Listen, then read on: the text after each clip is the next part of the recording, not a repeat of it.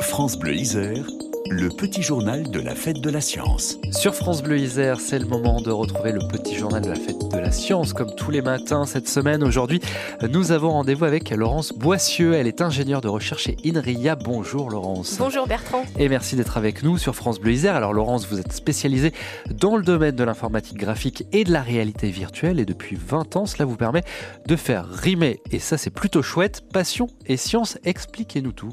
Eh bien, quand j'étais gamine, je voulais soit créer des dessins animés, soit des vêtements. Ouais, c'est drôle. Pour vous donner une idée, euh, à la maternelle, il fallait m'arracher les crayons des mains.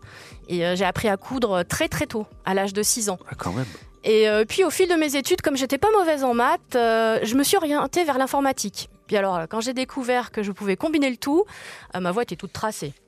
Même si, euh, bien sûr, le cœur de mon métier reste le développement logiciel, je peux y intégrer une part artistique. Vous parlez d'art dans le développement logiciel, mais j'avoue peiner à voir où les deux se rejoignent là.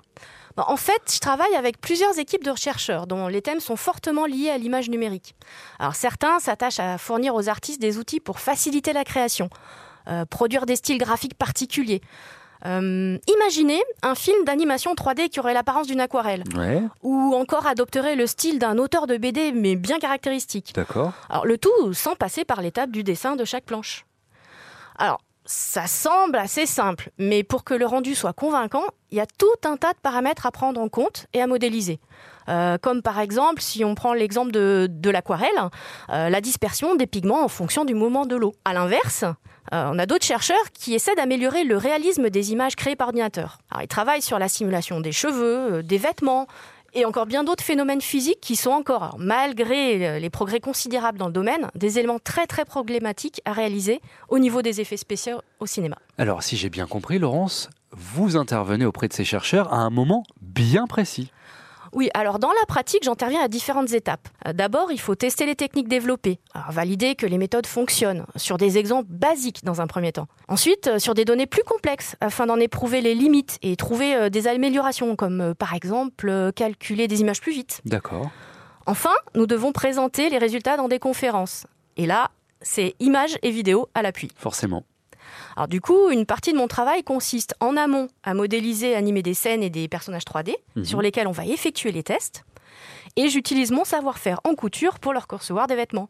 Alors là, sur ces vêtements-là, on va tester les simulations. Et en fin de chaîne, je réalise des vidéos avec les résultats obtenus. Du dessin animé et de la couture dans un monde virtuel.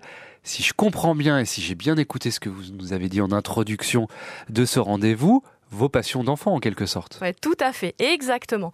Avec en plus un léger sentiment de fierté. Surtout quand on apprend que des algorithmes développés dans nos équipes sont utilisés dans des effets spéciaux de grande production comme, je vous le donne en mille, le Hobbit et Superman. Superman également? Tout à fait. Bah là, j'adore, ça me plaît. Je serais très fier de regarder de nouveau Superman. Merci beaucoup, Laurence. On comprend mieux grâce à vous. Merci d'avoir partagé tout ça avec nous et bonne fête de la science. Bah merci beaucoup. Merci à vous. La science est en fête sur France Bleu Isère.